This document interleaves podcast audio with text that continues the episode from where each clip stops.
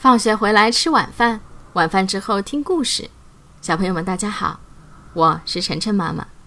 晨晨妈妈今天给大家讲的这个故事的名字叫做聪明的一休。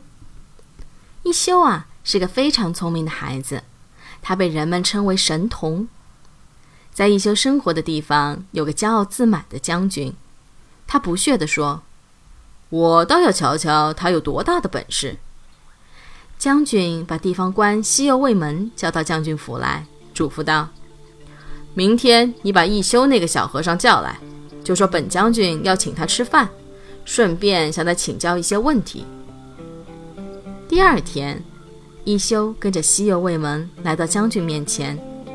将军对一休说，一休，大家都说你聪明，今天我出个题考考你，你答得好，我好吃好喝款待你，答不好嘛，怎么来的你就怎么乖乖的回去。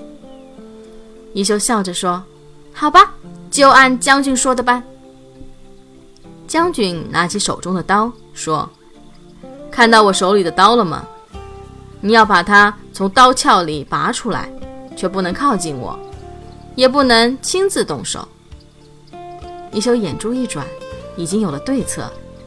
他对将军说，没问题，但是我想请西右卫门先生先替我检查一下这把武士刀，看看刀是不是真的能从鞘里拔出来。西右卫门走上前去，毫不费力的就把刀从刀鞘里拔了出来。一休笑着说，将军，我赢了，您看。一休指着西右卫门手里的刀说，我一没靠近您，二没自己动手，已经委托西右卫门先生把刀从您的刀鞘里拔出来了。